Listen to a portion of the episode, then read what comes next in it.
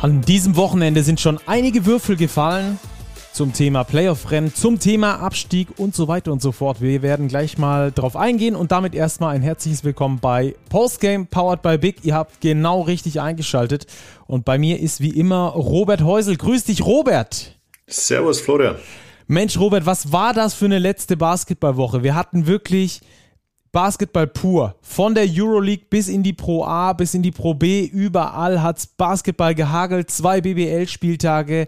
Ähm, ich würde sagen, wir sortieren erstmal die vergangene Woche, bevor wir dann ausführlicher auf den 32. Spieltag eingehen, der ja dann am Sonntag war, wo dann nochmal ein paar mehr Würfel gefallen sind, wenn wir schon mal beim Thema bleiben. Äh, Einordnung, wie hast du die letzte Woche gesehen aus Basketballsicht? Wie hat sie dir gefallen? Ja, Wahnsinn. Es gab Basketball ohne Ende. Also du hast es angesprochen. Ähm, Euroleague, die Bayern natürlich, äh, klar, atemberaubende Spiele. Ähm, pff, machen tatsächlich aus einem 0-2 in der Serie jetzt ein 2-2. Ähm, erzwingen Spiel 5 in Mailand. Ähm, am Dienstag dann äh, unfassbare zwei Partien. Ähm, ein BBL-Spieltag mit dramatischen Spielen, enge Partien, eine Entscheidung im Abstieg. Also wirklich, wir haben das volle Programm. EM-Auslosung war auch noch. Also ja. Und in der Pro A gab es auch noch ein paar Entscheidungen, die jetzt gefallen sind. Also ja. ich würde sagen, lass uns mal äh, chronologisch, thematisch einsteigen, um es möglichst kompliziert zu formulieren. Dienstag waren die ersten äh, Euroleague-Spiele, beziehungsweise war das Euroleague-Spiel, geht ja übrigens in vier, äh, in drei der vier Euroleague-Viertelfinals äh, ins fünfte Spiel ultra geil. Gibt, glaube ich, nichts Geileres. Das Ganze gibt es natürlich ähm, in der aktuellen oder in der jetzt kommenden Woche. Für uns ist es die kommende Woche, weil es Sonntagabend ist. Für euch, wenn ihr reinhört, wahrscheinlich die aktuelle Woche. Äh, gibt es alle Spiele bei Magenta Sport. Da auf jeden Fall unbedingt reingucken. Dienstag und Mittwoch sind dafür äh, eure Termine. Aber Robert, lass uns kurz über die zwei Spiele der Bayern sprechen. Ähm, wie hast du sie wahrgenommen? Wie bist du, sagen wir mal, am Montag in das Ganze reingegangen oder am Dienstagvormittag hast du überhaupt damit gerechnet, dass es nochmal ein Spiel 4 geben wird? Ja, damit habe ich schon gerechnet. Das muss ich schon sagen. Also vor allem nach der, ja, wie, wie nennen wir den, den Auftritt der Bayern gegen Alba, nach dieser 40-Punkte-Klatsche. Ähm, da war mir eigentlich klar, dass die Bayern da eine Reaktion zeigen werden. Die Bayern haben auch die ganze Saison über, das muss man auch beachten, in der Euroleague nie mehr als zwei Spiele am Stück verloren. Das wäre jetzt das erste Mal gewesen. Und von daher haben sie da wirklich ein ganz, ganz anderes Gesicht gezeigt. Schon im ersten Viertel 23 zu 9 den Grundstein gelegt und dann wirklich kein einziges Mal in Rückstand gewesen. Also hochverdient diesen Sieg geholt, auf 1 zu 2 verkürzt. Bei Spiel 4, muss ich gestehen, war ich deutlich skeptischer. Also da hätte ich es der Mannschaft eigentlich nicht mehr zugetraut. Also bitte zugetraut schon, aber ich hätte damit gerechnet, dass sich die individuelle Qualität Mailands durchsetzt. Ja, aber dann kommt halt äh, Paul Zipser ums Eck und haut mal eine Wahnsinns zweite Halbzeit raus. Ähm, die Bayern drehen wieder einen zweistelligen Rückstand, minus 13 ähm, in ein 85, 82, lassen in der zweiten Halbzeit noch 32 Punkte zu. Ja, und jetzt haben wir Spiel 5. Ja, mega da, geil. Da, geht, da ist alles offen, glaube ich, weil Mailand hat jetzt schon Druck. Also ich glaube, wenn du als Favorit in so eine Serie gehst, 2-0 führst und dann in Spiel 5 musst, bin gespannt. Ich hätte es ganz ehrlich nicht erwartet. Ich habe gedacht, die Bayern gehen da mit 0-3 raus, Euroleague-Saison ist vorbei, ciao. Äh, und Milan ist im Top 4 sicher gesetzt. Also davon bin ich am Dienstagmorgen noch ausgegangen. Ich wurde Gott sei Dank eines Besseren belehrt.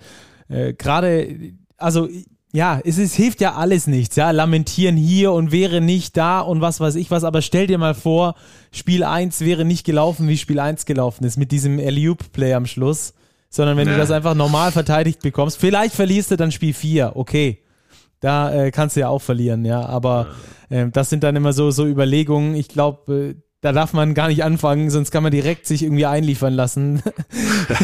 Vor allem als Bayern selber, oder? Ja, ja Ettore Messina hat es nach dem Spiel, glaube ich, ganz gut auf den Punkt gebracht. Ähm, Andreas Zinkierig hat in die gleiche Kerbe geschlagen. Beide waren sich einig. Spiel 1 und 4 waren sich sehr, sehr ähnlich. Ja.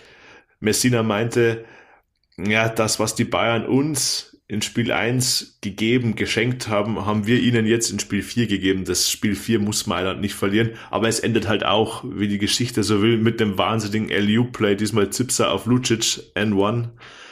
Ja, und Spiel 2 und 3 waren sich auch sehr ähnlich. Also, ja, es ist eine geile Playoff-Serie. Ja, das ist echt eine brutal geile Playoff-Serie. Und das hätte ich auch nicht gedacht, nachdem ich da in, äh, nach Spiel 1 meine, mein Gesicht in meinen Händen vergraben habe und mir 1000 Mal dieses Play ange angeguckt habe, wer ist falsch gelaufen, was ist da überhaupt schief gelaufen, hätte ich nicht gedacht, dass wir ja eine knappe Woche später sagen, Freunde, eigentlich eine geile Serie, das Ganze. Ja, Wahnsinn, Wahnsinn, man muss sich bewusst machen, die Bayern sind einen Sieg vom Final Four entfernt. Einen Sieg. Also, und gut, man hat jetzt noch nicht in Mailand gewonnen in dieser Saison, aber man hat bewiesen, dass man da gewinnen kann. Wenn, wenn man eben an Spiel 1 zurückdenkt. Also da bin ich echt, echt richtig gespannt auf Dienstagabend. Was äh, denkst du, was, was brauchen die Bayern, um weiterkommen zu können in der, in der Euroleague bis ins Final vorzukommen? Ja, sie brauchen auf jeden Fall eine konstante Leistung über 40 Minuten. Ich meine, wenn man an das erste Spiel da in Mailand denkt, da haben sie sich eben diesen 0 zu 20 Lauf dann eingefangen. Sowas sollte dir halt nicht passieren. Gut, es kann dir gegen Mailand immer passieren, weil die halt einfach mit Delaney und Panther und Kyle Heinz und Datome einfach so viel individuelle Qualität haben. Aber wenn es die Bayern schaffen, das Spiel eng zu halten, gut zu verteidigen, ich glaube, je länger das Spiel dauert und knapp ist, desto mehr Chancen haben die Bayern, weil auch, glaube ich, dann der Kopf bei Mailand ins Spiel kommt. Aber Stacki, Spiel 5 von so einer Serie zu prognostizieren, ich glaube, wir können beide nur falsch liegen. Wahrscheinlich ja. kommt es ganz, ganz anders, als wir denken.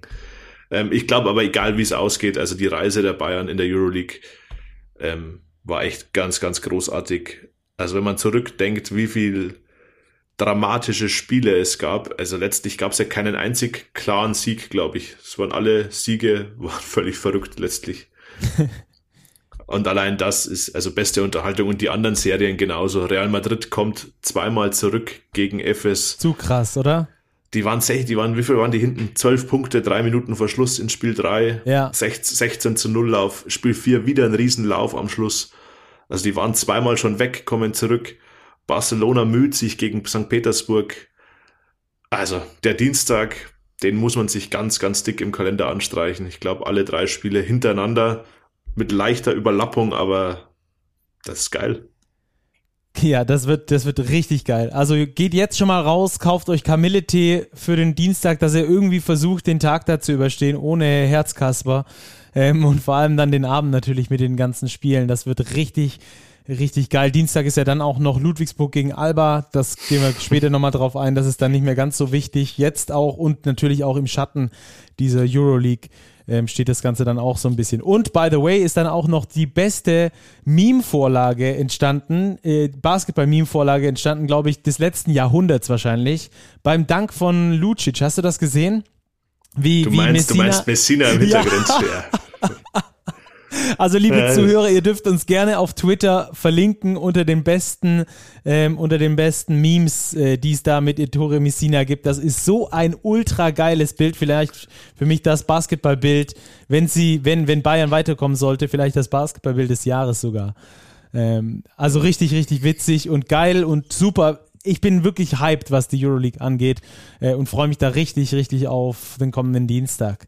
Ähm, Gut, Robert, lass uns mal die Euroleague Euroleague sein und ähm, lass uns mal noch weiter durch die letzte Basketballwoche so ein bisschen durchsliden. Wir haben ähm, einen BBL-Spieltag gehabt, der ja auch dann die ersten äh, Würfel hat fallen lassen in Form von Rasterfechter, die leider abgestiegen sind. Das ist jetzt auch äh, rein rechnerisch nicht mehr möglich, dass Rasterfechter in der BBL bleibt. Äh, zumindest mal rein sportlich auf andere Themen gehen wir später nochmal ein bisschen ein. Äh, Rasterfechter mit einer knappen Niederlage gegen Alba. Ein letztes Aufbäumen sozusagen. Das hat aber nicht gereicht. Nee, letztlich hat es nicht gereicht. 81 zu 82 in heimischer Halle gegen Alba Berlin. Das war ein couragierter Auftritt. Dieses Aufbäumen kam bei Rasterfechter letztlich zu spät. Das muss man leider so klar sagen. Wären sie mit der Einstellung die ganze Saison ins Werk gegangen, würden wir heute vielleicht anders sprechen, hätten sie noch gute Chancen vielleicht auf den Klassenerhalt.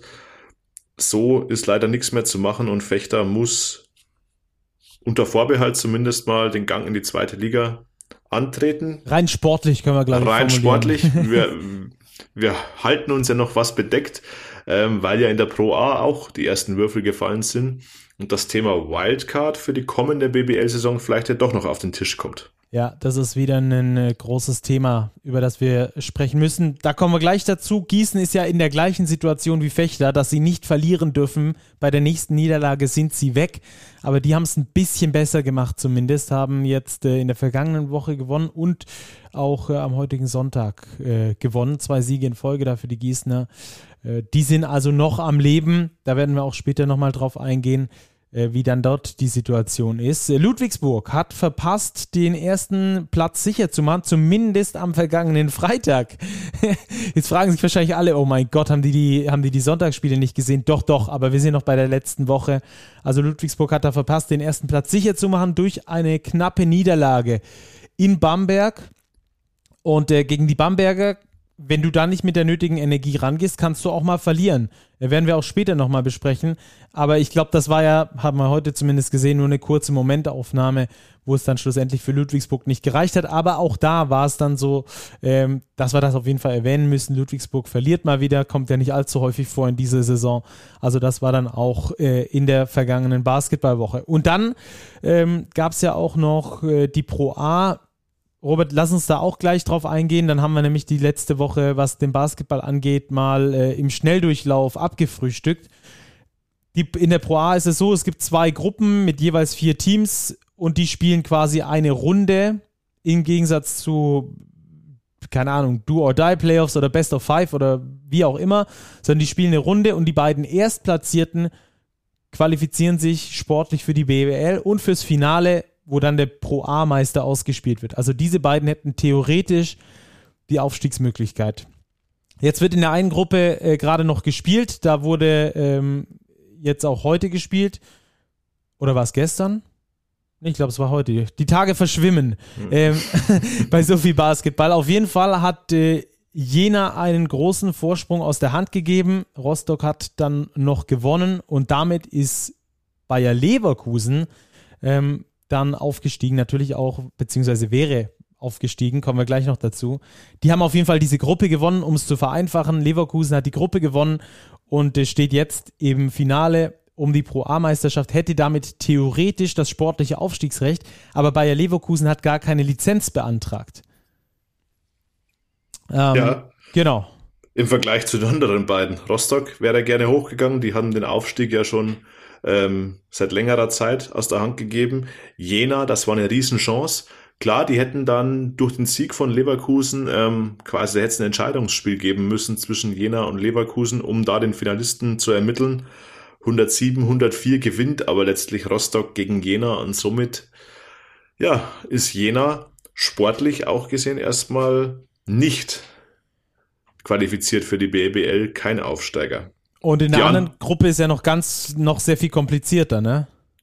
Die andere Gruppe, ja, da sehen wir wieder die Krux in dieser aktuellen Saison. In der anderen Gruppe spielen Heidelberg, Kirchheim, Schwenningen und die Eisbären Bremerhaven. Und aktuell befinden sich sowohl Schwenningen als auch Bremerhaven in Quarantäne. Schwenningen, glaube ich, hat sieben oder acht Corona-Fälle. Das ist richtig hart, hat es den Standort getroffen. Auf jeden Fall steht da der Spielbetrieb jetzt aber still, weil die Runde nicht zu Ende gespielt werden kann. Aktuell sind es Heidelberg und Kirchheim, die jeweils mit drei Siegen an der Spitze dieser Gruppe stehen. Auch beide einen Lizenzantrag für die BBL gestellt haben. Aber aktuell weiß man eben nicht so recht, ähm, wann und wie es weitergehen soll.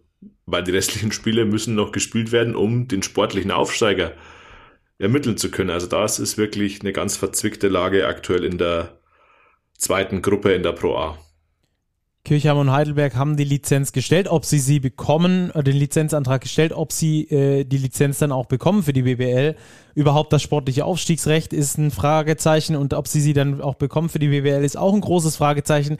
Aber wir können ja jetzt auf jeden Fall schon mal festhalten, äh, dass es auf jeden Fall nur einen geben wird, der sportlich äh, das, den Aufstieg geschafft hat, quasi ins Pro A-Finale zu kommen, wenn es denn zu Ende gespielt wird. Und dann auch nur einen, der einen Lizenzantrag gestellt hat für die BBL. Bedeutet im Rückschluss, dass es ähm, maximal 17 Mannschaften sind in der BBL, womit wir wieder beim Thema Wildcard wären. Ich finde das als Fan komplett ja, wie soll ich es vorsichtig formulieren, sehr doof, ja, um, äh, um mal hier keine Fäkalsprache zu benutzen. Ich finde das äh, total, total blöd. Äh, das muss man einfach so sagen, oder? Zwei Aufsteiger, zwei Absteiger, das wäre natürlich die Optimalbedingung, aber so ist es jedes Jahr aufs Neue eigentlich irgendwie ziemlich trist, was Auf- und Abstieg angeht, oder? Ja, leider. Es wird schon besser. Also man sieht ja an der Anzahl der Mannschaften, die jetzt einen Lizenzantrag gestellt haben für die BBL, dass die Pro A schon aufschließt. Dass jetzt Leverkusen, Hut ab übrigens vor deren Leistung, das war eine richtig starke Performance, das Aufstiegsrecht quasi erwirbt, ohne den Lizenzantrag gestellt zu haben, ist jetzt natürlich für den neutralen Beobachter von außen, wie du sagst, wirklich doof, ähm, dass sich jemand einen Aufstieg quasi erspielt, durch wirklich eine herausragende sportliche Leistung, ihn aber dann nicht wahrnehmen kann aufgrund der Rahmenbedingungen. Das ist natürlich ungünstig. Und so steht die BBL halt wieder, ja, vermutlich erstmal mit 17 Clubs da. Und es ist ja nicht mal sicher, dass es eine Wildcard geben wird, weil dazu müssen erstmal die Clubs der BBL letztlich ja sich einigen, abstimmen, ob sie mit 17 Teams spielen wollen oder ob sie eine Wildcard vergeben wollen. Ich glaube, in der aktuellen Situation mit Corona und so weiter, wo die Vereine auf Einnahmen angewiesen sind, denke ich, dass die Mehrheit absolut für eine Wildcard sein will, äh, sein wird, weil man dadurch letztlich ja auch ein zusätzliches, Heimspiel generiert. Die Bayern und Alba könnte ich mir vorstellen, dass mit 17 Teams in der Liga gar nicht unglücklich wären, weil die spielen nächste Saison beide wieder Euroleague. da hätte man zwei Spieltage weniger in der BBL, aber ich glaube, es wird auf eine Wildcard hinauslaufen. Ja, und für diese Wildcard, äh, wer dann dafür berechtigt ist und so weiter und so fort, da wollen wir gar nicht äh, näher drauf eingehen. Da äh, muss man dann einfach mal schauen, wie dann da auch die Ausschreibung aussieht für so eine Wildcard, ob sie wieder, äh, letztes Mal waren es glaube ich 750.000 Euro, die sie gekostet hat. Ähm, kann ich mir jetzt in Corona-Zeiten auch nicht wirklich vorstellen, dass man das dann einem Aufsteiger aufbürdet quasi oder einem einer Mannschaft, die abgestiegen wäre, Gießen oder Fechter, äh, dass man denen da so viel aufbürdet gleich mal zum Start. Ähm, ja, vor allem der Mindestetat kommt ja auch noch drauf, den man ja in den Lizenzstatuten verankert hat dass man einen gewissen Mindestetat vorweisen muss. Klar kann sein, dass der in Corona-Zeiten wieder angepasst wird. Ich könnte mir auch vorstellen, dass die Wildcard angepasst wird. Und wir hatten vorher darüber gesprochen. Wenn du mich heute fragen würdest, würde ich sagen, Rasta Fechter spielt nächste Saison in der BBL. Wegen Wildcard. Wegen Wildcard. Ich glaube, ja. das, ich glaube, Fechter hat sehr konservativ gewirtschaftet. Mhm. Und ich glaube, dass wenn es zu einer Wildcard Situation kommt, zu einem Wildcard-Verfahren, dass sich Fechter bewerben wird. Und ich glaube, dass Fechter dann gute Chancen hat. Ja, der Stefan Niemeyer, der Geschäftsführer von Rasta Fechter, hat ja auch äh, bei Magenta nochmal nach dem Spiel gesagt, wir haben zu vorsichtig in den Kader investiert zu Beginn der Saison, weil das wirtschaftliche Überleben im Fokus stand. Äh, das war sein Zitat. Er hat da auch die Schuld auf sich selbst genommen und hat da auch mit einer Wildcard, sie zumindest mal nicht ausgeschlossen, sagen wir ja, so. Ich glaube, er meinte, man werde diese Situation mit der Wildcard beobachten und das, glaube ich, ist schon so ein Fingerzeig, dass man das schon im, im Blick hat. Jetzt auch, wo es sportlich gegen Ende der Saison wieder ein bisschen aufwärts geht mit Derrick Allen, neuer Mann an der Seitenlinie. Also ich könnte mir den Standort Fechter schon gut in der Liga weiterhin vorstellen. Da werden wir so erstmal abwarten, was da alles noch auf uns zurollt, ob es äh, in dieser zweiten äh, Qualifikationsgruppe in der Pro A, äh, beziehungsweise ja genau in Gruppe 2 noch gespielt wird, ob überhaupt gespielt wird, äh, wer sich dann wie qualifiziert, wer dann wie wo weiterkommt, haben die überhaupt eine äh, Lizenz beantragt äh, und so weiter und so fort. Da sind noch sehr, sehr viele Unwägbarkeiten, also in der zweiten Liga. Und deswegen ähm, werden wir dann dort zu gegebener Zeit auf jeden Fall ähm, näher nochmal drauf eingehen. Aber das ist auf jeden Fall so der Stand in der zweiten Liga und im Abstiegskampf aktuell. Das waren also auch noch Ereignisse, die uns in dieser Woche ähm, basketballtechnisch verfolgt haben. Robert, dann würde ich sagen, lass uns doch einfach mal zum 32. Spieltag kommen. Der Sonntag, alle 18 Mannschaften haben gespielt. Noch sind es ja 18. Hoffentlich bleiben es auch 18 äh, oder werden es wieder 18. Also neun Spiele an diesem Sonntag ähm, und die ersten Würfel, wir haben es ja schon gesagt, schon mehrfach äh, sind gefallen. Auch hier zum Beispiel bei Ludwigsburg ähm, und auch größtenteils zumindest bei Braunschweig und Bamberg. Ähm, da gehen wir gleich noch ein bisschen genauer drauf ein. Deswegen würde ich sagen, lass uns doch einfach mal starten mit diesen drei Spielen. Kreisheim gegen Hamburg, Braunschweig gegen Bamberg und Ludwigsburg gegen Bonn. Und danach gehen wir in den Two-Minute-Drill und erzählen euch von den anderen sechs Spielen im Schnelldurchgang. Dann kommen wir natürlich noch zur Starting Five, wie ihr das kennt. Aber die ist ausschließlich dann vom 32. Spieltag, also von diesem Sonntag. Und dann gehen wir in Big Preview noch auf die EM-Auslosung ein und haben da ein paar Stimmen von einem großen Blonden. Äh, Kreisheim Hamburg. Äh, Duell zweier Playoff-Contender beziehungsweise zweier Playoff-Teams, können wir jetzt ja schon sagen. Beide sind sicher qualifiziert. Wie hast du es gesehen, Robert? Am Schluss gewinnt Kreisheim mit 85 zu 79. Ja, das war irgendwie ein, ein außergewöhnliches Spiel, muss ich sagen. Irgendwie Hamburg hat 22 Mal häufiger auf den Korb geworfen als Kreisheim. Krass, ne? Völlig verrückt und verliert das Spiel aber. Lag an ihrer miserablen Dreierquote nur 4 von 26 und das Ganze aber auch wieder, obwohl sich Kreisheim 21 Turnover leistet. Die gewinnt das Ding trotzdem 85, 79. Also da war, es war ein ganz, ganz interessantes Duell. Und es gab viele, finde ich, auch spannende Matchups. TJ Shorts gegen Trey Bell Haynes oder Mike Kotza gegen Bogi Radosavljevic. Also da war viel dabei. Ähm, ich glaube, hätte Hamburg ein bisschen hochprozentiger getroffen, wären sie auch als Sieger vom, pa äh, vom Parkett gegangen. So war es letztlich. Ein verdienter Sieg der Merlins, die wieder ihren Merlins Basketball gespielt haben. Sie haben den Ball gut geteilt, sie sind ruhig geblieben, auch vor allem Trey Bell Haynes, der hin und wieder gedoppelt wurde, aber auch hier meistens die richtigen Entscheidungen getroffen hat. Klar, er hat sich sieben Turnover geleistet, aber er war wieder der Anführer seiner Mannschaft. Und wenn Trey Bell Haynes gut spielt, dann spielt Kreilsheim meistens auch gut. Und das war hier wieder der Fall. Von daher wichtiger Sieg für die Merlins im Rennen um Platz 5. Ja, du hast es schon angesprochen. Statistisch ist dieses Match echt wild gewesen. Komplett wild. die Merlins, ja, man findet kaum eine Linie ja, irgendwie. 21 Turnover machen die Merlins und trotzdem hätte ich gesagt, die haben eine einigermaßen gute Offense gespielt. Ich hätte auch zum Beispiel von Hamburg gesagt, dass sie eine ziemlich gute Defense gespielt haben, wenn die den Gegner zu 21 Turnovern zwingen. Äh, haben auch äh, übrigens 17 Offensiv-Rebounds geholt, was auch total crazy ist, um dadurch natürlich mehr Chancen. Wie gesagt, Hamburg hat 74 Field-Goal-Versuche gehabt und äh, Kreisheim nur 52. Und ja. die Quote insgesamt von den Field Goals, etwas über 40 Prozent, ist jetzt nicht komplett äh, Malle gewesen. Die, die Verteilung hat nur nicht ganz gestimmt, aus meiner Sicht, weil halt der Dreier einfach nicht gefallen ist. Überhaupt nur drei Spieler, die überhaupt einen Dreier getroffen haben, bei zehn, die einen versucht haben. Also ähm, komplett verrückt dieses Spiel. Was glaubst du, wo es für die beiden in den Playoffs hingeht?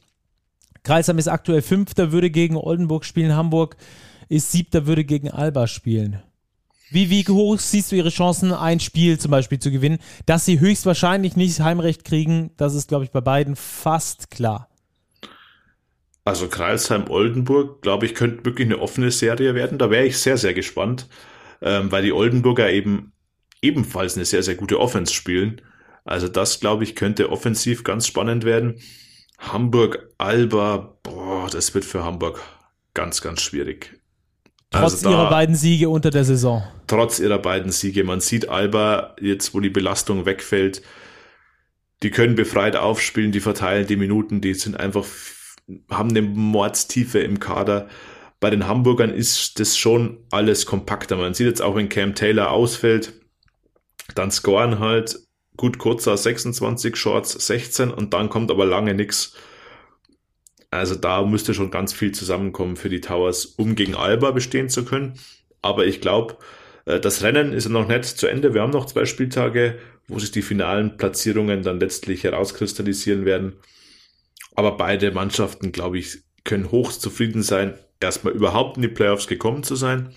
Und dann, wir haben es in der Euroleague gesehen, was in den Playoffs passieren kann. Also äh, Playoffs sind Playoffs, ähm, da ist alles drin. Ich finde es auch äh, zwei super interessante Mannschaften, die sich toll auch entwickelt haben, auch in dieser schwierigen Saison. Und äh, für mich war auch dieses Duell Kotzer gegen äh, Boggy einfach ein richtig geiles Duell. Das sind einfach zwei äh, solche Kanister, die, die sich da gegenseitig auf dem Spielfeld rumschieben, aber trotzdem noch mehr zu bieten haben. Gerade bei Boggy. Dreimal Pick and Pop oder hat öfters gepoppt, aber aber ähm, da dreimal den Ball bekommen und draufgeschrotet. Drei von drei von draußen, das war eine richtig gute Leistung von ihm. Sieht man auch äh, recht deutlich mal, wie sich die Zahlen unterscheiden können. Ne? Boggy mit 16 Punkten, 7 Rebounds ist äh, eine gute Leistung. Kotzer mit 26 und 8, äh, aber Kotzer geht minus 13 und Boggy geht plus 13. Und am Schluss äh, gewinnt halt Kreilsheim knapp gegen die Hamburg Towers. Also Bell Haynes mit fast einem Triple-Double. Den müssen wir da auf jeden Fall herausheben bei diesem Spiel. 20 Punkte, 11 Assists, 9 Rebounds. Also ein einziger Rebound hat ihm gefehlt, um das Triple-Double festzuzurren. Das ist natürlich ähm, immer nice to have. Es äh, bringt dir jetzt nicht wirklich mehr, aber das zeigt auch wieder, ähm, dass Traybell Haynes halt äh, noch nicht ganz entschlüsselt ist, glaube ich, von der Liga. Also der weiß immer noch, sich zu helfen. Du hast es angesprochen, die die Matchups sind einfach klasse gewesen und hat richtig Spaß gemacht. Tolles Basketballspiel. Und die Merlins äh, gewinnen am Schluss dieses Ding auch wegen eines letzten guten Viertels, dass sie dann mit plus 5 für sich entscheiden.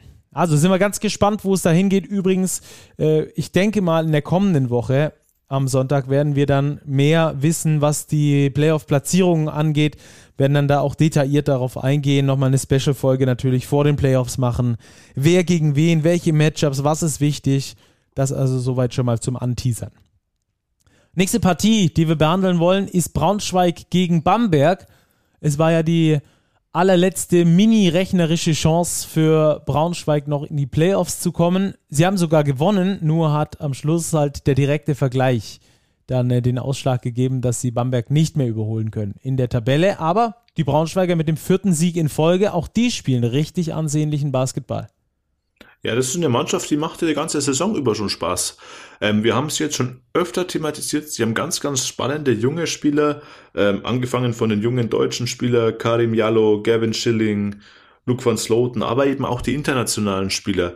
Ein Anna Svelitska, ein Martin Peterka. Das sind interessante Jungs und die machen einen guten Job. Also die haben Bamberg wirklich verdient geschlagen. Im zweiten Viertel 28 zu 13. Da haben sie Bamberg offensiv fast schon überrollt. Peterka 4 von 4 Dreiern nur im zweiten Viertel. Da konnte Bamberg wenig entgegensetzen. Und sie sind jetzt mittlerweile auch so reif. Sie waren zur Halbzeit 12 Punkte vor, mussten dann im Schlussabschnitt den Ausgleich hinnehmen. Da stand es kurz 66 beide. Und sie stecken nicht den Kopf in den Sand. Sie behalten den Kopf oben, sie spielen weiter und gewinnen das Ding am Schluss sogar verhältnismäßig deutlich, deutlich mit 10 Punkten. Also auch wenn es jetzt nicht mehr für die Playoffs reichen wird, das ist wirklich eine gute Entwicklung, die die Braunschweiger Mannschaft nimmt. Ähm, und das ist wirklich erfreulich, dass man auch sieht, dass sich das Vertrauen in die jungen Spieler auszeichnet. Ja, gefällt mir auch richtig gut. Ich hatte wirklich gedacht, da war der Kipppunkt äh, an der einen Stelle, als die Bamberger ausgleichen, habe ich gedacht, gut, jetzt ist es halt eine junge Mannschaft, die haben super gespielt, aber das äh, Ding kippt jetzt einfach in die andere Richtung. Aber nein, sie haben es nicht kippen lassen. Und das lag vor allem auch äh, meiner Meinung nach an einem bombastisch starken Gavin Schilling, der so viel Energie reingebracht hat. Das hat mir gut gefallen. 15 Punkte, 19 Rebounds. 19 Rebounds sind übrigens äh, neuer BBL-Rekord in dieser Saison. 19 Rebounds hat davor noch keiner geholt. Davor war der Rekord bei Christian Sengfelder mit 17 Rebounds. 11 Defense-Rebounds, 8 Offense. Ähm, seine Energie, wie gesagt, hat mir richtig gut gefallen und war, glaube ich, auch am Schluss ausschlaggebend dafür, zumindest teilweise, dass, dass die Braunschweiger gegen Bamberg gewonnen haben. Ähm, ansonsten auch äh, Peterka mit dem Plus-Minus-Wert von plus 19 außerordentlich gut. Bei einem Sieg mit äh, 10 Punkten ist plus 19 natürlich ein richtiges Pfund, das er da mitgebracht hat. Wo siehst du die Bamberger? Äh, die hatten, fand ich, am Anfang der Saison noch so ihre Probleme, sich zu finden. Da war sehr viel hölzern, sage ich mal. Jetzt mittlerweile haben sie ihre Rotation gefunden. Mittlerweile äh, greift da schon ein Rädchen ins andere. Hat man ja auch gegen Ludwigsburg zum Beispiel gesehen. Am Freitag haben sie noch den Tabellenführer geschlagen. Ähm, warum verlieren die jetzt am Sonntag gegen Braunschweig? Ja, das ist eine Frage, die haben wir uns in der Saison, glaube ich, schon öfter gestellt. Die Bamberger Mannschaft wirkt auf mich irgendwie ein bisschen, bisschen launisch. Die hauen wieder mal eins raus, da schlagen sie Ludwigsburg und dann kommt jetzt wieder so ein Spiel wie gegen Braunschweig, wo du denkst, hm, wieso verlieren die das jetzt eigentlich? Und so geht's irgendwie die ganze Saison schon durch. Sie sind relativ sicher auf dem achten Platz. Ja, Ludwigsburg-Bamberg in Runde eins. Ja, es wird, glaube ich, ein, eine spannende Serie, weil du eben bei Bamberg nie so richtig weißt, was du bekommst. Die können überragend gut spielen, dann können sie mal wieder so ein Off-Day haben, wo dann gar nichts geht. Also ein bisschen so eine Wundertüte. Sie haben Qualität. Ähm, David Kravish ist für mich einer der besten Center der Liga, weil der einfach stockeffektiv ist. Devin Hall kann, wenn er, wenn er heiß läuft, extrem gut scoren. Sie haben mit Michele Vitali einen guten Schützen dabei, äh, Chase Feeler einen vielseitigen Power Forward. Also da, die Mannschaft hat viele Komponenten, die eigentlich eine gute Mannschaft auszeichnen. Und da bin ich jetzt wirklich gespannt, wie sich Bamberg in den Playoffs präsentieren wird, ob sie in ihre Leistung wirklich Konstanz reinbringen, weil ich glaube, das ist der Knackpunkt bei Brose Bamberg in dieser Spielzeit. Ja, dafür sprechen noch zwei Spiele, beide gegen Ludwigsburg. Äh, Gerade äh, das Pokalspiel, das, das dritte Pokalspiel, das sie da hatten, als sie da mit 99 zu 72 verloren haben, äh, 40 zu 22 im letzten Viertel und dann äh, jetzt dieses Spiel zum Schluss der Saison, wo sie die Ludwigsburger dann schlagen, obwohl die gerade mal wieder einen richtigen Run hatten. hatten. Ähm, also das ist so ein bisschen dieses Auf und Ab, das wir bei den Bambergern sehen. Nicht so extrem, dass sie nicht in die Playoffs kommen würden, aber zumindest mal so, dass es nicht weiter reicht als Platz 8 höchstwahrscheinlich. Also sie verlieren auch äh, gegen die Basketball-Löwen Braunschweig, die richtig gut gespielt haben, hat richtig launig, hat richtig Laune gemacht, hat richtig Spaß gemacht.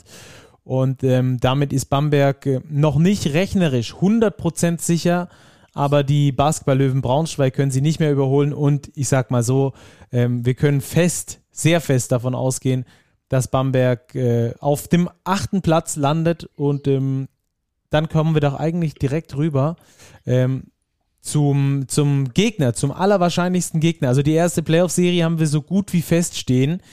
Denn ich weiß gar nicht, was alles passieren muss, dass Bamberg noch aus den Playoffs rutscht. Ich kann es mir fast nicht vorstellen, dass da noch irgendwas geht. Göttingen könnte theoretisch noch äh, auf 16 Siege kommen. Oder äh, ja, das war es eigentlich schon. Ja. Ähm, aber Bamberg hat noch drei Heimspiele jetzt, also das, da wird nichts mehr anbrennen. Genau, und Bamberg kann auf jeden Fall nicht mehr auf Platz 7 rutschen, denn sie haben äh, vier Siege weniger als Towers bei noch drei verbleibenden Spielen.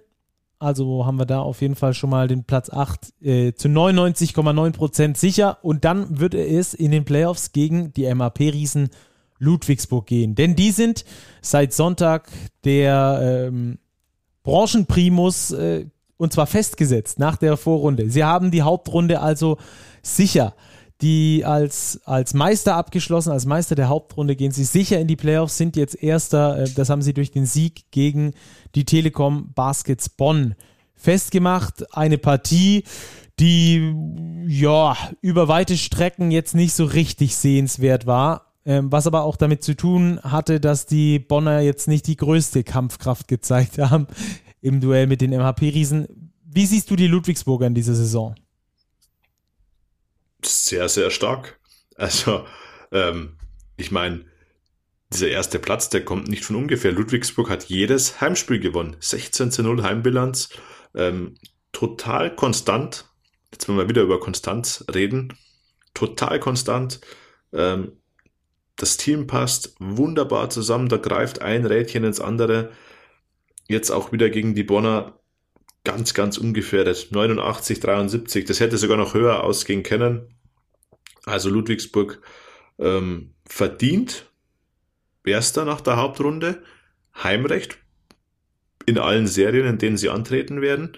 Mit dieser Heimbilanz im Rücken ist ihnen alles zuzutrauen. Also das ist wirklich beeindruckend, ähm, was John Patrick da wieder für eine Einheit geformt hat.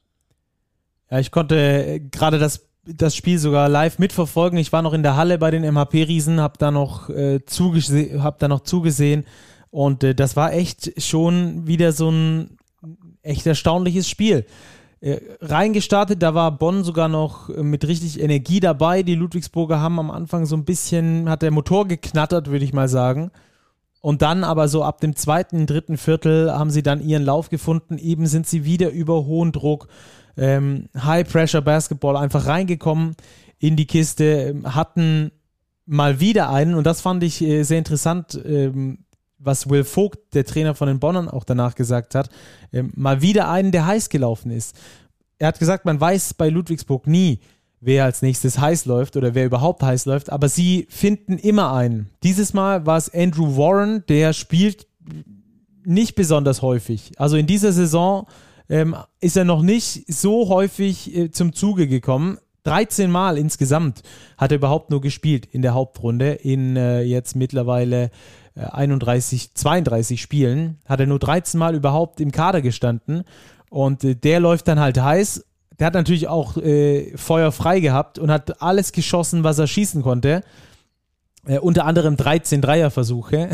aber hat auch 15, äh, 5 davon reingeknallt, 22 Punkte am Schluss. Also ein Spieler, der eigentlich eher, würde ich mal sagen, am Ende des Kaders steht, der dafür da ist, dass im Training hohe Competition ist, der dafür da ist, äh, dass wann, wenn mal äh, Not am Mann ist, wenn, wenn mal ein paar Spieler verletzt sind oder Pause brauchen, so wie jetzt, ähm, der dann spielt, der haut halt mal ein Spiel mit 22 Punkten raus und das war nicht das erste Mal bei ihm.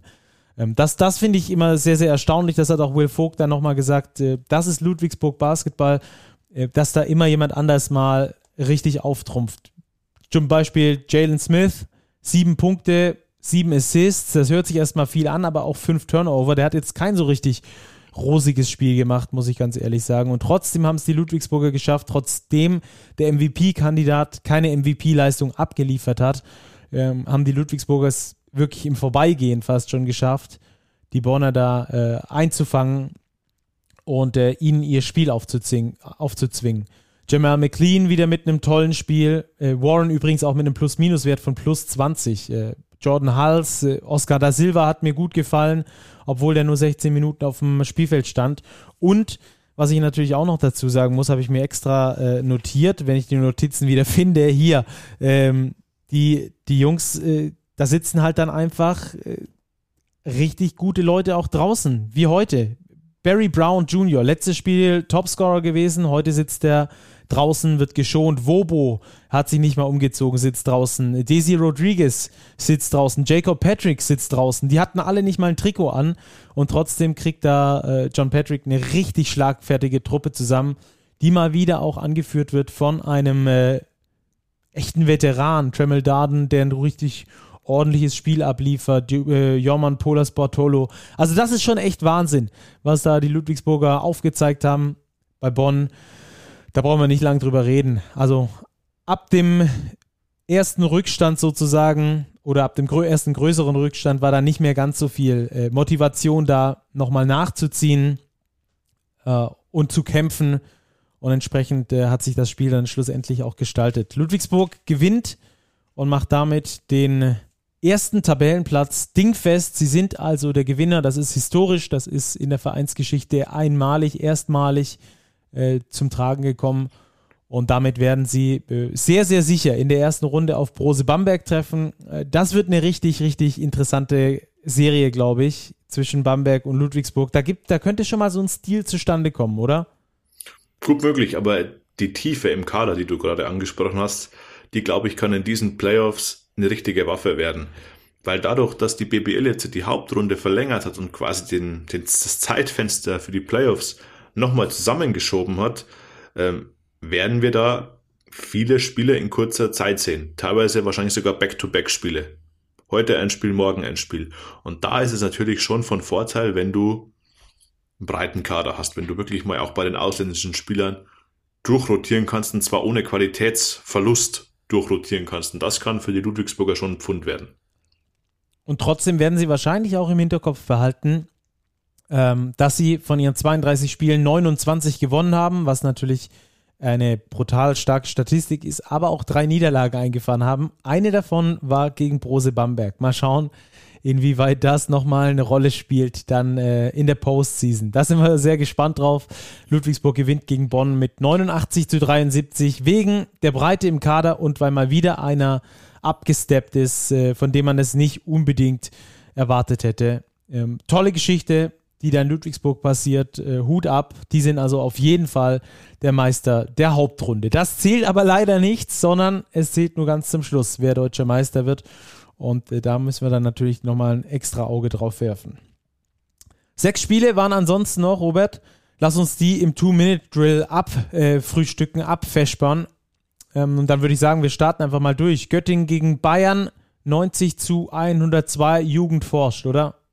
Absolut, Jugend forscht. Ähm, Göttingen frisch aus der Quarantäne, aus der Pokalquarantäne letztlich. Äh, die Bayern ohne, jetzt muss ich aufpassen, dass ich niemanden vergesse, ohne Baldwin, ohne Schischko, ohne Sealy, ohne Lucic, ohne Gist, ohne Zipser, ohne sechs. Ähm, dafür dennoch letztlich eigentlich ungefährdet. Sie haben in jedem Viertel mindestens 25 Punkte gescored. Ähm, ganz, ganz viele Minuten für die jungen Spieler. Jason George 23 Minuten. Ähm, ein Errol Erschek, das fand ich eigentlich eine ganz witzige Geschichte. Der ist der Topscorer der zweiten Mannschaft der Bayern in der Pro B.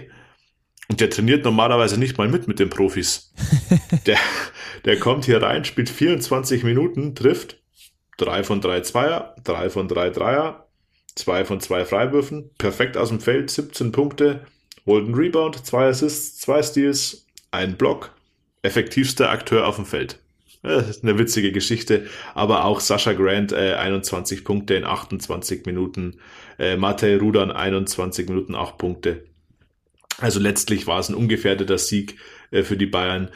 Die Göttinger haben sich aus der Quarantäne ganz ordentlich präsentiert. Ähm, glaube ich, war jetzt ein ganz gutes Spiel, das sie jetzt nicht unbedingt gewinnen mussten, um wieder Fahrt aufzunehmen für den Saisonendspurt und natürlich auch für das Pokal Top 4. Und die Bayern konnten ihre Leistungsträger schonen für Spiel 5 gegen Mailand.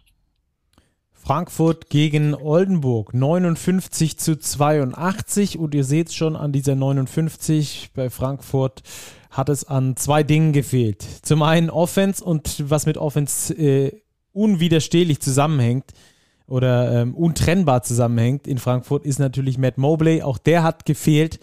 Und äh, deswegen waren die Frankfurter stark unterlegen gegen das beste Offensivteam der Liga, nämlich die EWE e Baskets Oldenburg. Dominant von Anfang bis Ende die Oldenburger in Frankfurt. Äh, dafür spricht auch das erste Viertel. 19 zu 9 gleich in die Partie reingegangen. Danach war das Ding eigentlich schon mal durch. Äh, Rebound-Duell ging ebenfalls deutlich an die Oldenburger. Das war also auch nochmal herauszuheben. Und dann äh, gibt es noch vier Spieler, die in Double Digits gescored haben. Herrera, Paulding, Hornsby und Pressy. Ansonsten wurden die Minuten ziemlich gut verteilt über äh, alle Spieler. Das konnten sich die Oldenburger also da erlauben in diesem Spiel gegen die Fraport Skyliners. 82-59, ungefährdeter Sieg für Oldenburg und damit weiterhin Platz 4 mit möglicherweise noch einer kleinen Option in Richtung Platz 3. Würzburg gegen Alba. Äh, nee, machen wir nicht, sondern Chemnitz gegen Ulm, Robert. Das machen wir als nächstes. Machen wir Chemnitz als nächstes, ja. ja. 70 zu 85, Ulm gewinnt in Chemnitz, ähm, unterm Strich ungefährdet. Die Chemnitzer arg dezimiert sind nur mit äh, insgesamt neun Spielern angetreten. Ähm, Topscorer Malte Ziegenhagen, 20 Punkte, war letztlich nicht genug. Die Chemnitzer, wie ich gesagt hatte, kamen euphorisch ins Spiel 27 zu 17, das erste Viertel. Dann äh, mussten sie aber ihrer kleinen Rotation Tribut zollen. Ulm hat es solide runtergespielt, fast 50% Dreierquote, ähm, gewinnt die übrigen drei Viertel, im letzten, letzten Viertel sogar nur noch fünf Punkte zu und fährt ungefährdet den Auswärtssieg ein in Chemnitz. Sehr gut. Dann machen wir jetzt Würzburg gegen Alba. Alba gewinnt mit 20 gegen Würzburg 99, 79. Die Berliner gewinnen drei von vier Vierteln. Äh, gerade das zweite Viertel war auf jeden Fall der Knackpunkt mit 33 zu 19. Da sind sie dann davongezogen. Äh, Alba hätte ja theoretisch, rechnerisch noch die Chance auf Platz 1 gehabt, wenn Ludwigsburg verloren hätte. Äh, die haben sie sich auf jeden Fall da aufrecht erhalten. Ludwigsburg hat aber nicht verloren, von daher ist diese Chance jetzt auch dahin.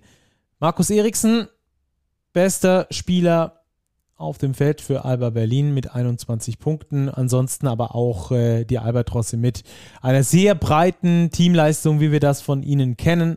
Vier Spieler in Double Digits und äh, einen habe ich mir noch besonders notiert, das war Peyton Siever.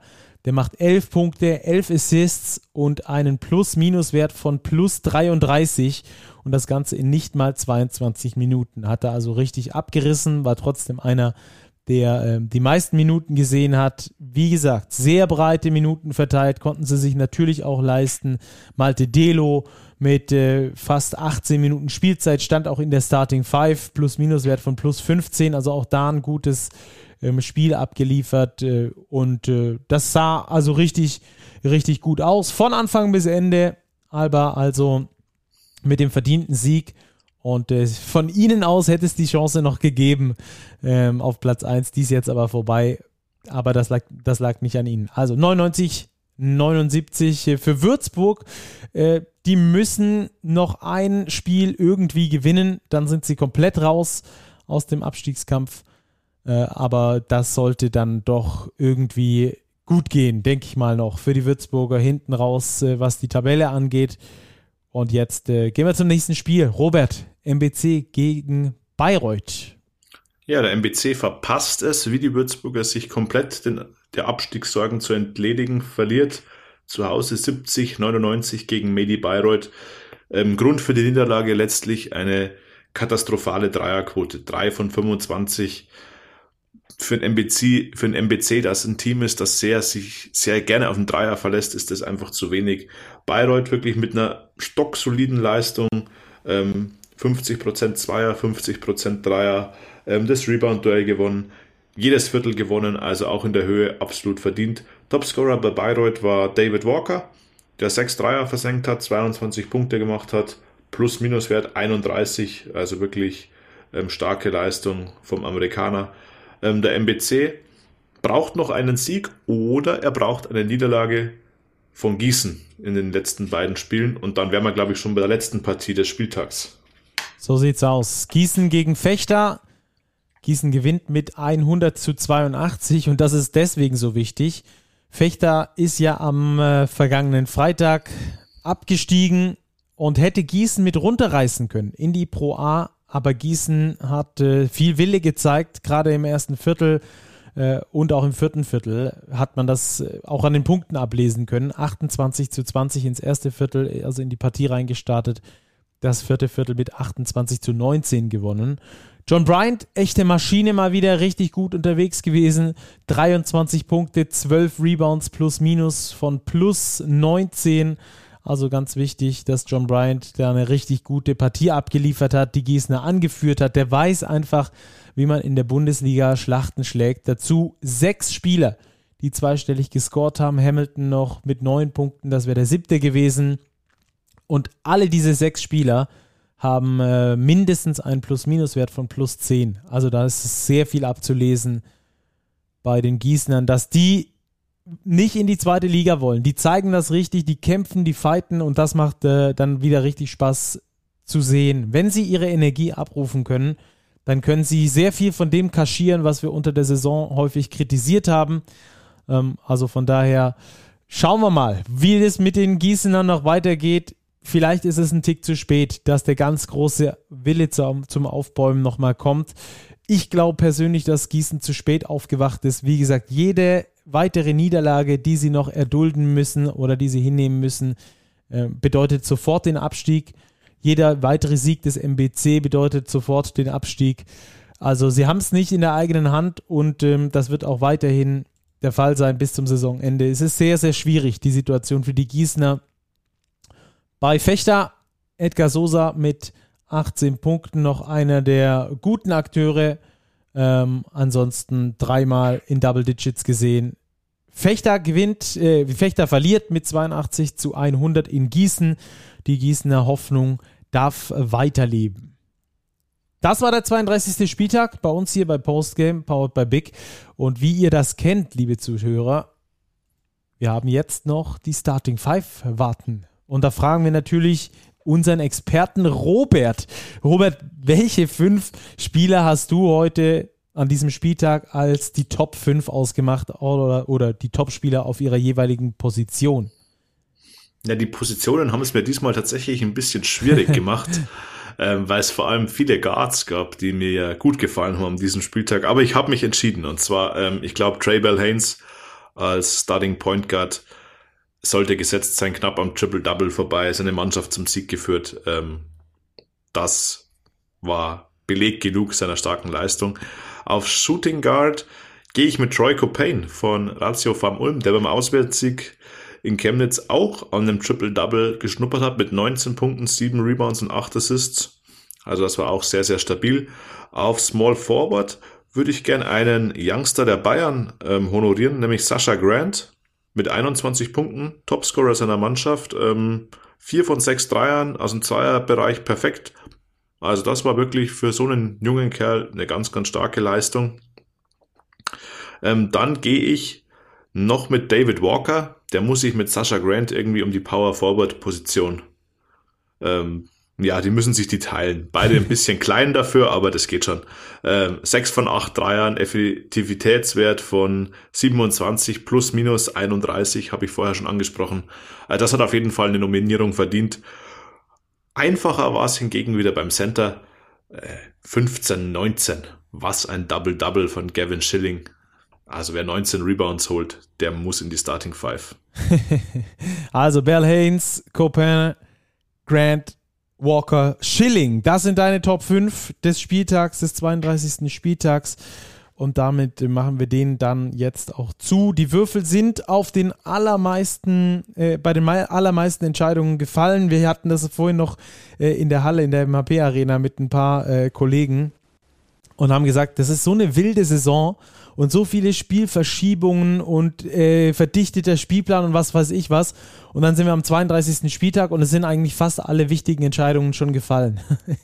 Ja. Playoffs sind so gut wie sicher jetzt. Äh, Abstieg haben wir zumindest einen von zwei Absteigern. Wir haben schon den, äh, den, den Titelträger in Anführungsstrichen der regulären Saison. Wir haben eigentlich schon fast alles sicher, außer die Platzierung. Da ist noch ein bisschen Gerangel in den Playoffs selbst dahinter auch, äh, aber ob du jetzt Zehnter oder Zwölfter wirst, macht zumindest mal äh, keinen Unterschied, ob du dich für irgendwas qualifizierst oder nicht. Und der Abstieg ist zumindest mal einteilig ähm, bisher gelöst. Der zweite Teil, den werden wir in den nächsten zwei Spieltagen noch sehen. Aber ist schon komisch, oder? Ja, irgendwie, aber hat sich's abgezeichnet, dass wir in der Liga so ein bisschen eine, eine Dreiteilung haben. Die ersten acht dann sehr breites Mittelfeld und dann im Tabellenkeller mit Fechter und Gießen hat sich die letzten Wochen schon abgezeichnet. Ja, und dann schauen wir mal, wo das in den Playoffs noch hinführt. Ich freue mich sehr auf die Postseason und ähm, wir freuen uns natürlich auch sehr, was danach kommt. Denn nach der BBL-Saison kommt ja dann erstmal die, das vorolympische Basketballturnier, wie das so schön heißt. Und ähm, da wollen wir jetzt, wollten wir eigentlich gar nicht drauf eingehen. das ist Aber sie losen einfach die Europameisterschaft jetzt schon aus. Das habe ich mich gefragt. Wieso, genau. wieso losen die denn jetzt die EM aus, die im September 22 gespielt wird? Aber auch hier sind die Würfel bzw. die Kugeln gefallen. Ähm, ja, und dann reden wir doch darüber, oder? Ja, würde ich auch sagen. Das müssen wir auf jeden Fall mit aufnehmen. Äh, Gerade wenn äh, unser äh, Dirkules das Ganze auch noch äh, ausgelost hat, dann müssen wir das auf jeden Fall ähm, mal ins Auge fassen. EM-Auslosung. Deutschland ist in einer Gruppe gelandet mit Litauen, Frankreich, Slowenien, Bosnien und Ungarn. Bei den ersten drei Namen bekommen die meisten schon mal Schnappatmung. Das ist auch völlig gerechtfertigt. Im europäischen Basketball gibt es nicht sehr viel bessere Mannschaften wie diese drei, die wir dort äh, gerade gehört haben. Also Litauen, Frankreich, Slowenien, das sind bombastische Kaliber. Die Vorrunde übrigens für alle äh, Basketballfans ist in Köln die deutsche Gruppe. Dort gibt es äh, Tickets. Seit vergangenen Freitag, glaube ich, wurden die freigeschaltet. Also da gibt es schon mal Tickets für die Vorrunde in Köln und für die Finalrunde in Berlin gibt es ebenfalls Tickets. Also schaut da gerne mal einfach mal bei Google rein äh, und holt euch da Tickets. Die sind noch verfügbar ähm, aktuell. Also Litauen, Frankreich, Slowenien, Bosnien, Ungarn. Robert, wie geht's dir oder wie ging's dir, wo du das äh, das erste Mal gehört hast? Ich habe gedacht, der hätte, der hätte Dirk schon ein bisschen mehr Fingerspitzengefühl an der Kugel. äh, beweisen können. Ja gut, nee, es war ja, glaube ich, es stand ja fest, dass man auf Litauen trifft. Das hat man sich ja quasi ausgesucht. Dass dann aus dem ersten Lostopf Frankreich kommt, gut. Ich glaube, die Alternativen Spanien, Serbien, das nimmt sich nicht viel. Das sind einfach die absoluten Hochkaräter. Dass natürlich aus dem Lostopf dann Slowenien noch gezogen wird. Also wenn da Luka Doncic und Dragic und Dragic und Co. auflaufen, das wird ganz, ganz schwierig. Ähm, letztlich gut, es kommen die ersten vier weiter. Also das sollte schon machbar sein, aber du darfst natürlich auch die Bosnier und die Ungarn äh, nicht unterschätzen. Die Ungarn haben mit Adam Hanger einen Top Euroleague-Spieler dabei. Also das wird, ist schon eine Hammergruppe, die die Deutschen da erwischt haben. Ja, und äh, nach den letzten Ergebnissen, die wir da so gesehen haben, das wird wahrscheinlich nicht die gleiche Mannschaft sein, wie die, wie die wir da gesehen haben, aber ähm, da äh, muss man dann wahrscheinlich sogar schon vor Bosnien und Ungarn ein bisschen zittern. Böse gesagt natürlich. Ähm aber das ist auf jeden Fall eine geil. Also ich finde es zum einen natürlich eine schwierige Gruppe. Klar, so eine Hammergruppe ist immer äh, aus der Sicht des Weiterkommens immer ungünstig. Du musst auf jeden Fall Bosnien und Ungarn schlagen, um dann irgendwie ähm, Vierter oder Dritter zu werden oder so. Andererseits siehst du natürlich auch richtig, richtig geile Spiele schon in der Vorrunde. Litauen gegen Frankreich, Litauen gegen Slowenien, Slowenien gegen Frankreich und natürlich auch gegen die deutsche ähm, Nationalmannschaft. Das ist richtig, richtig nice. Ähm, von daher habe ich mich da schon auch drüber gefreut, muss ich sagen. Äh, ich habe vor allem auch noch einen Post von Jan Jagler gelesen ähm, auf Twitter. Das fand ich ganz interessant. Er hat sich die Eurobasket nämlich genauer angesehen und die ersten vier jeder Gruppe kommen ja weiter, gehen also ins Achtelfinale und äh, dann direkt Do or Die. Also der DBB hat er zumindest geschrieben, ähm, muss, äh, wenn er Dritter wird, geht es im Viertelfinale direkt gegen Serbien oder ähm, als Vierter direkt gegen Spanien. Das wäre natürlich Ganz böse. Also Platz zwei wäre für mich das erste Ziel, hat er geschrieben. Let's go. Äh, finde ich ganz interessanten Ansatz. Wie siehst du das, Robert? Ja, immer mit Optimismus voran. ähm, ja, ich glaube, bis Sommer 22, da kann noch so, so viel passieren. Ähm, jetzt sollten wir erstmal schauen, dass wir uns für Olympia qualifizieren. Dann machen wir Olympia und dann schauen wir nächstes Jahr auf die EM. Ich glaube, dann ist für die Nationalmannschaft, da ist genug zu tun. Das stimmt. Und dann weiß man ja nie auch, wie die Besetzung aussieht, wer, wie, wo, was und wieso vor allem ähm, dabei ist bei den anderen und auch natürlich bei der deutschen Nationalmannschaft. Das wird sehr, sehr spannend. Wir haben ähm, noch einen kleinen Tonschnipsel für euch, den fanden wir interessant. Unser Autor Frank Weiß war nämlich auf der Pressekonferenz mit Dirk Nowitzki. Der ist ja da der, ähm, wie sagt man, der Ambassador für die, für die Eurobasket in Deutschland. Und äh, der hat so ein bisschen aus dem Nähkästchen geplaudert, was es für ihn bedeutet hat, in der Nationalmannschaft zu spielen und eben schon mal auch ähm, auf dieses äh, vorolympische Basketballturnier ist er auch zu sprechen gekommen, wie das auch mit der NBA kollidieren kann beziehungsweise wird, äh, gerade mit Dennis Schröder. Hört einfach rein und dann sprechen wir da auch nochmal kurz drüber mit Robert gleich. Ja, es war absolute Ehre, immer ähm, für Deutschland zu spielen. Wir haben tolle Erfolge gefeiert über meine internationale Karriere und äh, ich habe dem DOB natürlich sehr, sehr viel zu verdanken auch. Es war, es war, es war so eine tolle Zeit mit, äh, mit vielen Freunden und äh, viel Unterstützung bekommen und äh, von daher war es immer, immer schön, unser Land nicht nur hier natürlich zu vertreten, auch international zu vertreten und äh, es war echt eine, eine, schöne und eine tolle Karriere für mich international und äh, ich war natürlich nie in der Lage, mich entscheiden zu müssen zwischen, zwischen NBA, äh, weil die, die Saison ja äh, jetzt länger geht dieses Jahr in, in dem Jahr. Und äh, wenn, wenn zum Beispiel der Dennis jetzt im, äh, ins Western Conference Final kommen sollte, dann, da, dann gibt es ja da einen Konflikt und äh, da ist dann natürlich klar, dass er da bei den Lakers spielen wird.